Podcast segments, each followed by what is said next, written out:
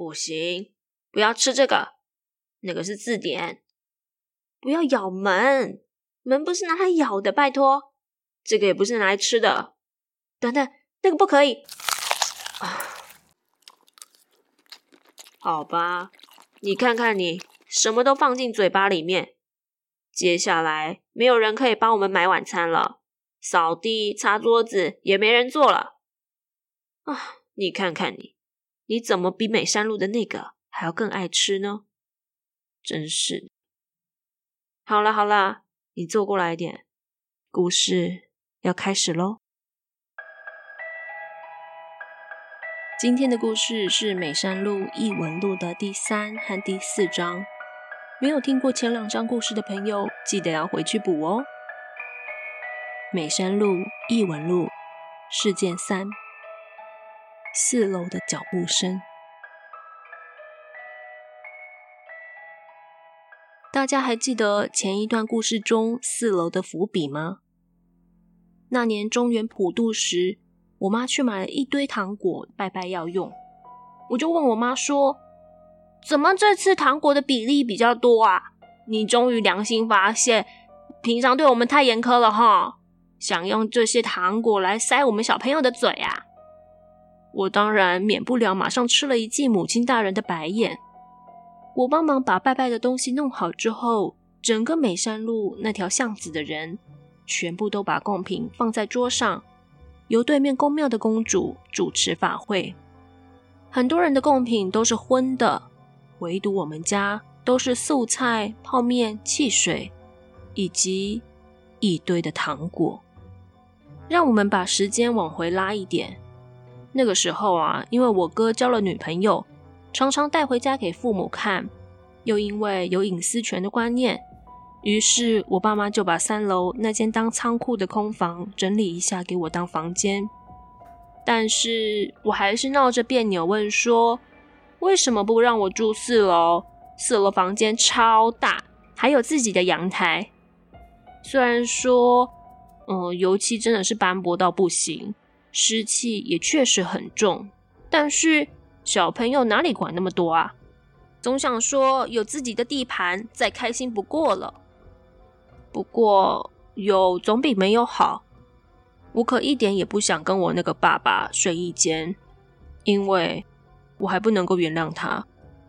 我的房间小小间的，有一扇窗户，而窗户的旁边是一棵我念不出名字的树。那棵小树的高度刚好高我窗户一点点。夜晚时，月光透着稀疏的几片叶子洒进房间，其实还蛮漂亮的。当然，如果看不到那片乱葬岗会更好。让我们回到普渡法会的前几天，因为阿姨在屏东买房子了，也因为暑假的关系，表姐表妹来高雄玩，借住在我们家，跟我一起睡我的房间。那天晚上，我被一阵很奇怪的声音吵醒，从窗户外面传过来。那个声音从另外一座山到传到我家旁边这座山，由远而近。那是一阵清脆的铃铛声，就像是国小跳土风舞的时候，小朋友们都会手脚绑一堆铃铛，那种一起发出的声音。由远而近，然后又由近而远，一直重复着。于是我把表姐跟表妹挖起来，问说：“哎哎，你们起来，你们有没有听到啊？”表姐跟表妹很生气的说：“哈，听到什么啊？吵死了！”半夜一点多被我吵醒的表姐和表妹，情绪很不悦的问道：“我就把我听到的声音形容给他们听，但他们还是什么也没有听见。由于也没有怎么样，我就继续睡了。但那时候，表妹的表情好像很害怕，她紧抓着表姐睡觉。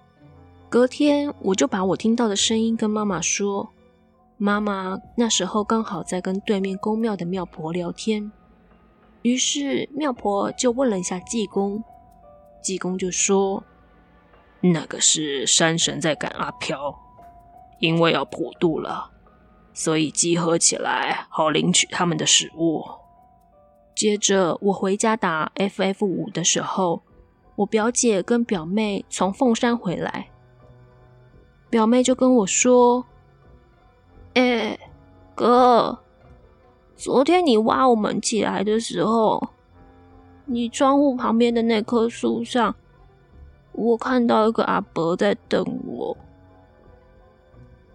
那天表姐跟表妹也要回屏东帮忙家人办普渡的贡品，所以就回南部了。整个晚上我都把窗户关起来，生怕看到那个阿婆，就像上次床底下的干尸头。也因为上次的经验，我打死都不再睡下面有空间或是架高的床，一定要是实心的或者是打地铺。那个时候，我的房间就是打着地铺睡觉。紧接着，隔天我跟朋友跑去凤山玩，打电动以及买 SFC 的卡夹，玩到很晚才回家。而我哥去练舞，很晚才会回家。而我爸妈。因为贡品都准备好了，也跑去接 case。我爸是人家法会或者是结婚那种场子的舞台音响工程人员，他做场要做到晚上十一二点才会回家。所以当我到家的时候，家里是没有人在家的。当我看完妈妈留的纸条，我把晚餐热一热吃，这个时候开始下起了很大的雨。于是我就去我爸妈的房间吹冷气看电视，因为爸妈房间的门坏了，是卡不紧的那种，所以会有个门缝。我当时正在看卫视中文台的早期日剧，我就听到三楼楼梯转角接往四楼楼梯的那里发出一个金属片掉落的声音。我突然意识到。正不是因为飘越来，我们小孩子都害怕，所以妈妈就把妹妹的芭比娃娃都放在一枚蛋卷桶里，然后盖起盖子来，放在那个楼梯的角落。于是我就在想，该不会是那些娃娃推开盖子跑出来了吧？正当我这么想的时候，三楼的天花板传来四楼很多的脚步声，是跑来跑去的那种声音。然后我就听到小孩在玩耍嬉闹的声音。不过我害怕归害怕，但还是会想知道到底怎么回事。同时我又矛盾得不敢开门，索性我就趴在地板上看门跟地板之间的那条缝。结果不看还好，一看我马上捂住嘴巴，不敢发出声音，因为我看见很多小小只的脚在那个楼梯转角走动。那个脚不正是芭比娃娃没有穿鞋子的脚吗？那些脚都小小只的，而且都是垫着脚尖，然后那八双脚。一直朝着我在的主卧室前进，我一边发着抖，一边持皱纹。这个时候，他们已经来到门口了。他们停在门口的那几秒，我总觉得时间就好像暂停似的，我动都不敢动，也只敢在心中持咒。然后因为门是坏的，卡不紧，却突然。就像是他们极力把门推上，不让我出去看到他们，或是干扰到他们玩耍。我就顺势用柜子把门卡住，然后电视的音量调到最大声，转到欢乐的卡通台，企图来消除一些我心中的恐惧感。一直到我爸妈回来，我爸回来的时候还骂我：“啊，你一个男生是玩什么芭比娃娃？还不赶快收好，放进盒子里。”丢在楼梯口要干嘛？我无力的反驳道：“我没有。”我爸妈他们看我的脸色不对，就没有再骂我了。妈妈后来私下抓着我问：“是不是又怎么了？”我一五一十的跟妈妈说了所有的状况。妈妈说：“哎，这就是为什么我们不让你住四楼的原因啊。”妈妈说：“因为那里住了很多的小朋友，这也是为什么这次普渡他买了一堆糖果的原因。”接着，我又跟我妈说之前表妹看到窗户外面那个阿婆的脸的事情。于是妈妈就叫我整个飘月晚上都不要开窗，一直到飘月过。后来妈妈就把芭比娃娃装到蛋卷盒里，拿到山下去丢掉。再隔天就是普渡大会了。那天晚上大雨还是一直下，到了早上。我发现会场边边的小山崖，就是在巷子底，我们家跟对面宫庙的旁边，那里有点小走山，一堆的泥土跟石头都掉在法会坛的后面，还差点就冲垮神坛了呢。这时我偷偷听到我妈妈在跟庙婆说，她昨晚睡到一半醒来，听到那个断崖处有动物在吼的声音。我妈就打开窗户往那边看，那个感觉是一只非常大的动物灵，具有狼的形态，而且眼睛还发着红光。那个在断崖上面跳啊跳，一直吼叫。我妈吓到，就赶快持咒平稳自己的情绪，赶紧闭上眼睛睡觉。妙婆听完后就说。原来啊，这就是走山的原因啊！但目前还不知道那只灵的用意是什么，为什么出现在那里？宫庙里的济公也只有说那是只动物灵在捣乱。后来我妈仔细一问才知道，那个不是一只狼，而是一只狐狸。后来妈妈也开始发现，我似乎好像很容易看见。于是他就教我要背一些咒文，像是楞严咒、大悲咒、心经等等来护身。一直到现在，我只要遇到可怕的事情，不管有没有护身功能，这些咒文都让我觉得有极大的安抚作用，让自己的情绪冷静下来的功用。而这对我来说很重要。我现在只要看到芭比娃娃或是人偶。就类似事件一看到的那个娃娃头，都还是有极大的反感。而且自从那次之后，我再也没有接近过四楼楼梯过了，更别说往上走了。那些拜拜完的糖果，我也一点胃口都没有。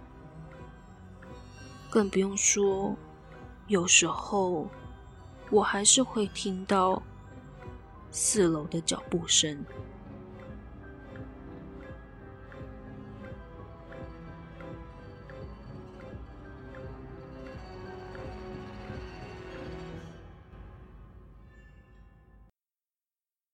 美山路艺文路事件四，在故事正式开始前呢，我先回答一下版友们的问题。好的，我看看啊，嗯，S 大问说，我以前住在仁差村的仁爱路，不知道原坡说的是哪一段呢？嗯，我以前住的是仁差村美差路二叉叉巷。就在对面警察局的右边，那个机车行不知道还在不在。那个巷子进去一直直走到一个斜坡，呈左转弯小山路，到底就是了。不过后来有听说，以前我们住的那间旧宅旁边的山，好像开垦成什么道路或快速道路之类的，不知道有没有变就是了。S 大问说。你干嘛不搬家啊？你在坚持什么？嗯，租屋是有契约期的，时间不到是拿不回押金的哦。以我们家那个时候的经济状况来说，为了生存，有点像是在跟飘抢地盘呢。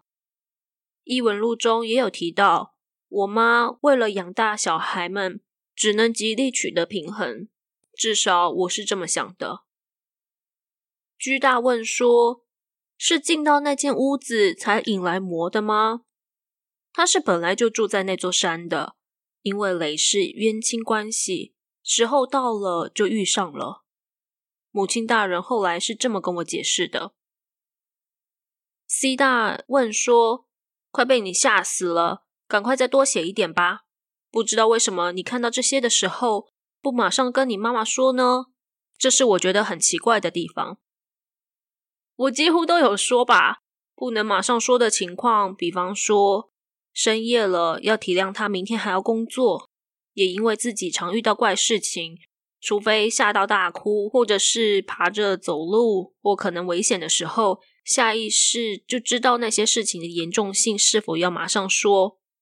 我们家的小孩几乎都比较早熟，能让妈妈不操心就尽量不要吧。换作是你，我想你也应该会这么做哦。好哦，那以下我们正文就开始喽。斜坡旁的废弃箱型车。大概是国小六年级到国中一年级时的一个深秋。本来我都走路上学的，一直到上了国中后，我终于有了一台二手的脚踏车。虽然邻居小孩兼我的玩伴们，他们都有漂亮的多段变速脚踏车，但我还是很开心，终于有自己的脚踏车代步了。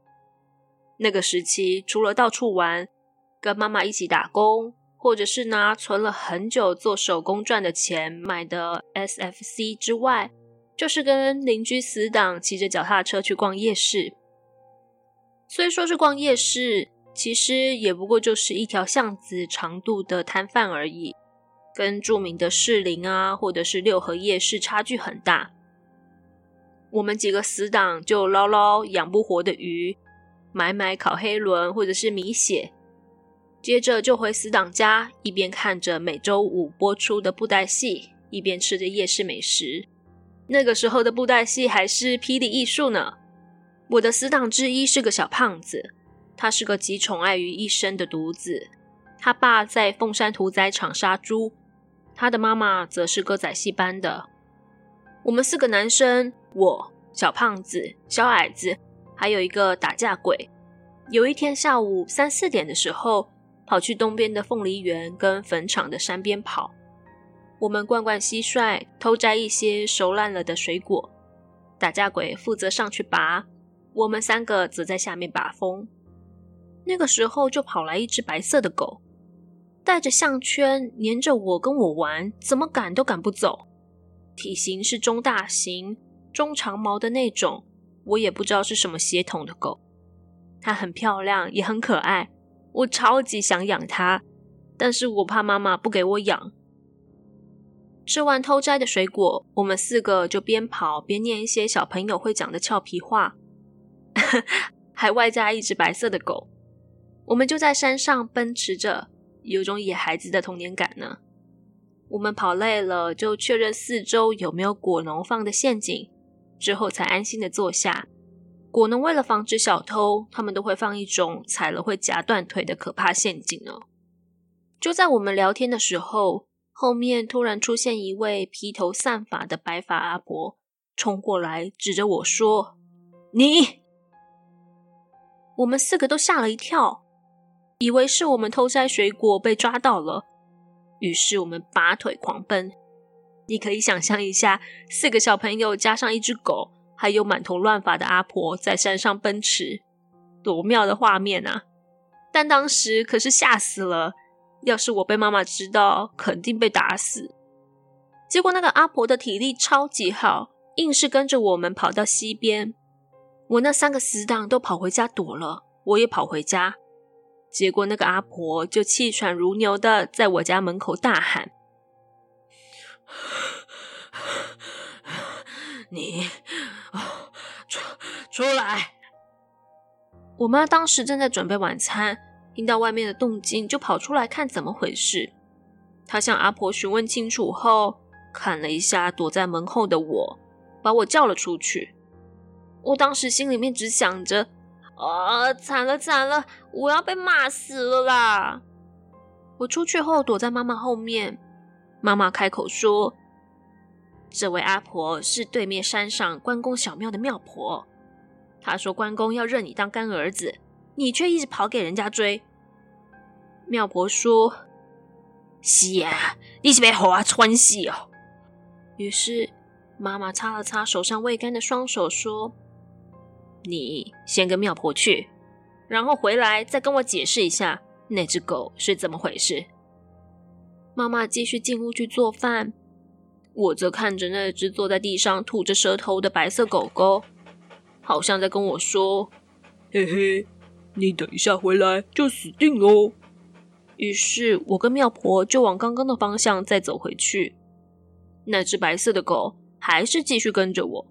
在路上，妙婆还跟我说：“阿迪呀，这是你饲的告哦，怎么白的这么漂亮啊？哦，真的是很乖又很讨喜呢。”他边说还边摸摸那只白狗的头。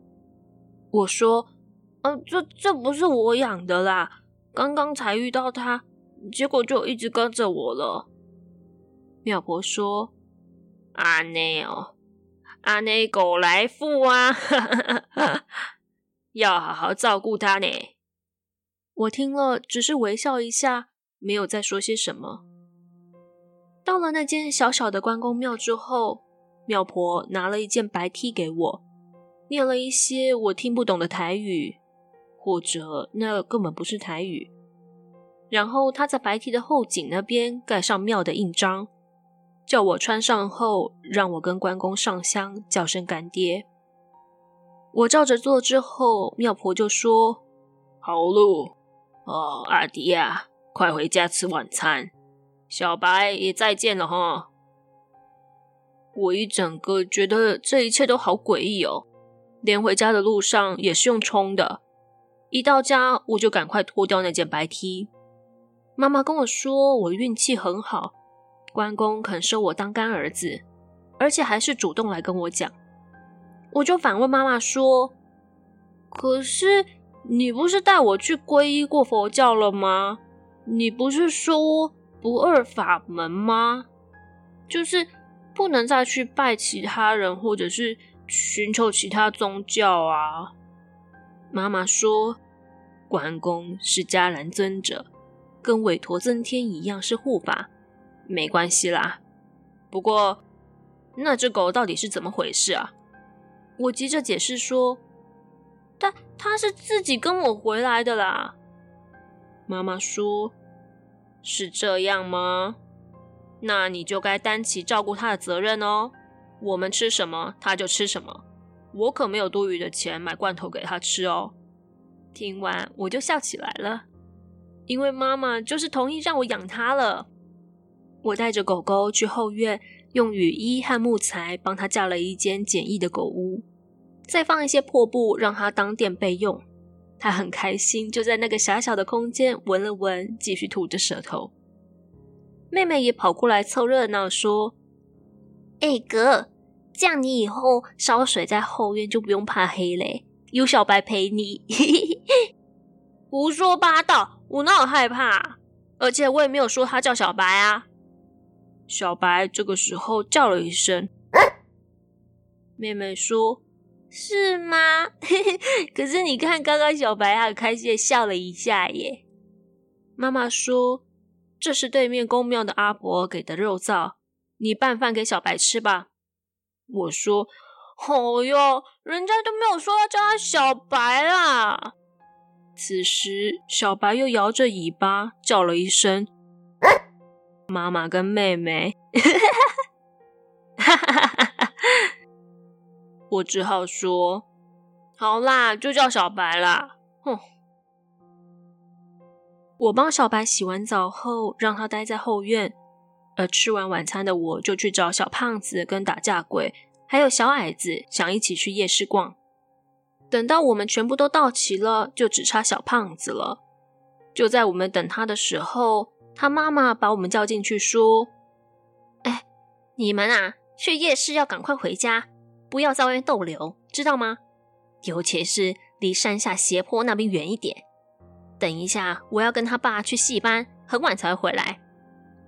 我们就说：“哦，好的，阿姨。”等小胖子牵着脚踏车时，我们隐隐约约听到他妈妈在跟他爸爸说：“山下斜坡那台车怪怪的，我好像哈……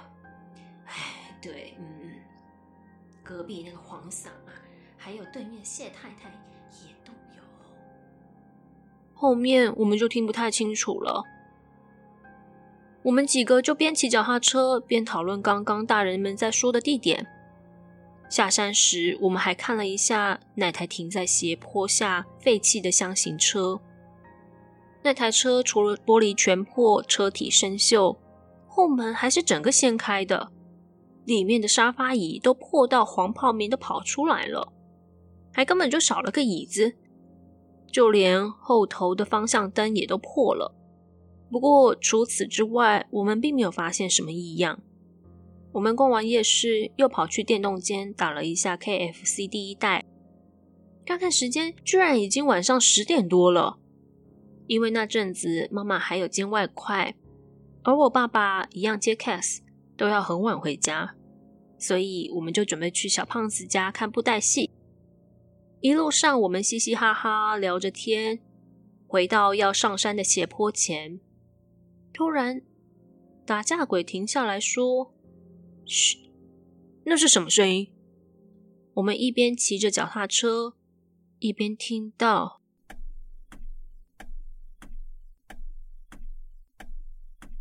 那个声音规律的阵阵响着。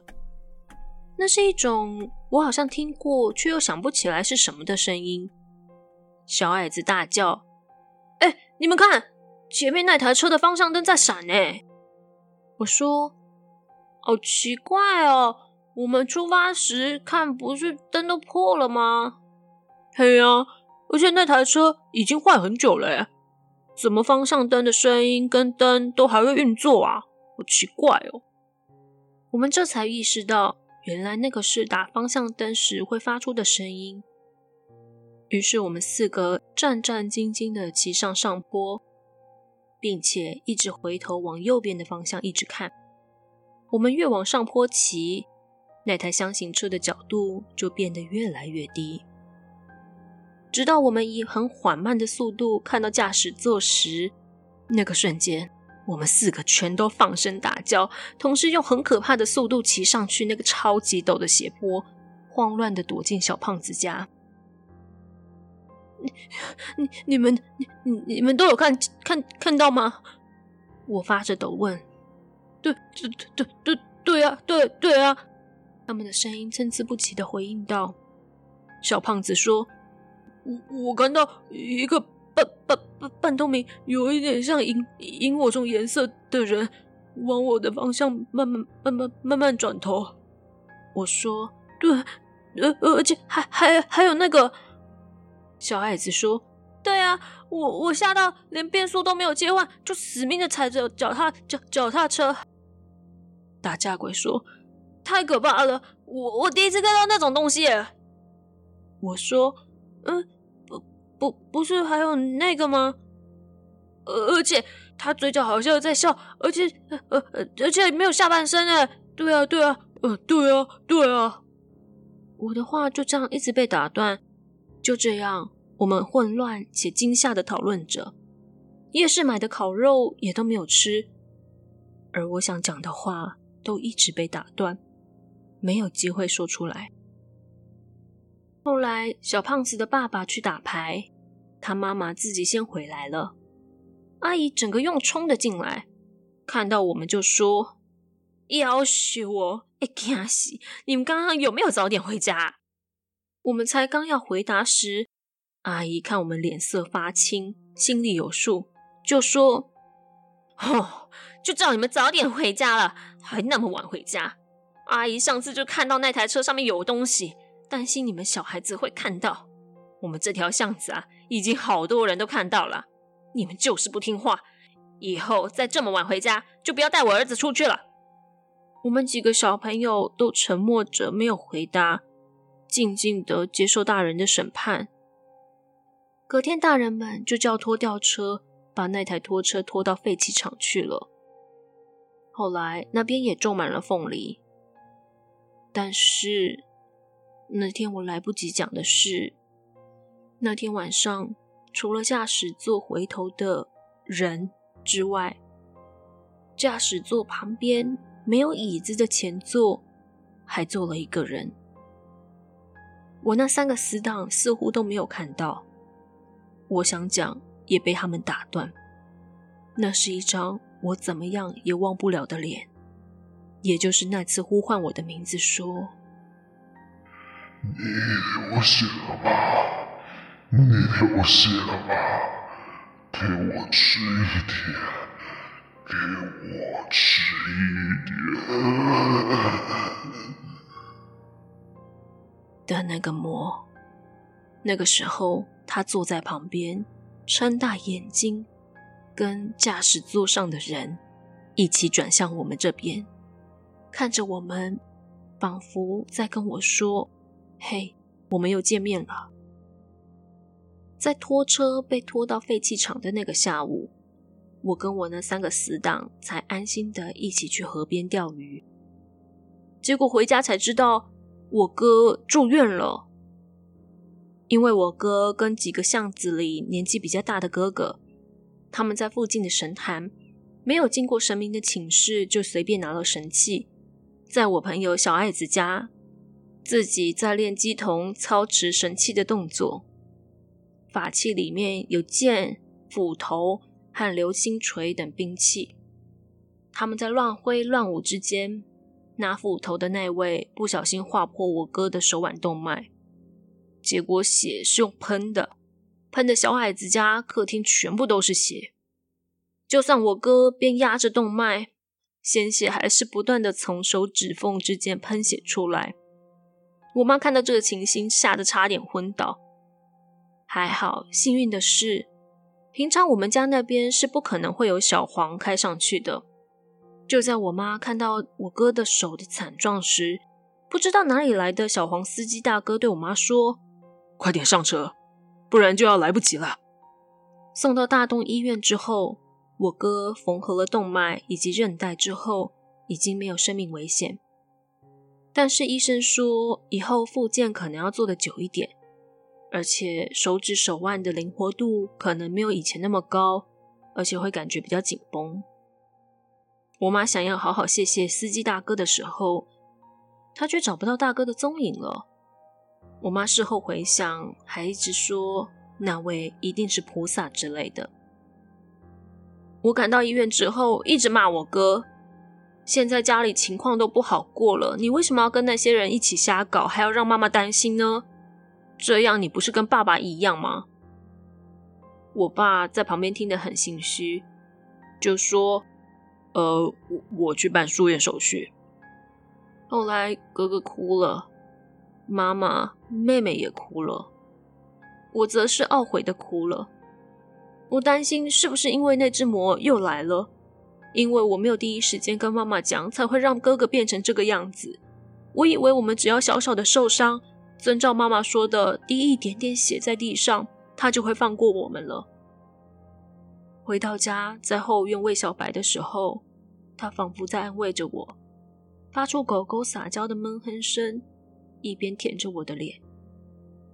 我抱起小白，摸摸他说：“你要保护我们全家哦。”后来，我私下跟妈妈讨论说：“我们不能再这样下去了。”于是，妈妈给我们全家拿来了不知道去哪里请来的项链。每个人都佩戴一条金刚杵项链跟恒河沙，而妈妈自己也努力的诵地藏经做功德回向给那个。于是我们家就这样平安的度过了一阵子。哥哥也改过自新，不再跟那帮人在一起，专心的练舞编舞，是街舞的那种。现在啊，他在高雄已经是一位小有名气的舞蹈老师了呢。手腕现在也没有问题，那个时候他可是很努力的复健呢。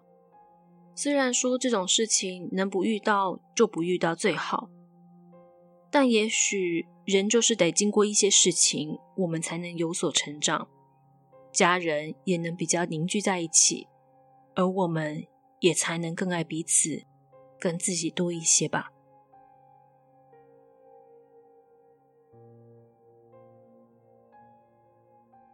好啦，美山路的第三与第四章到此结束，但是作者一家的故事。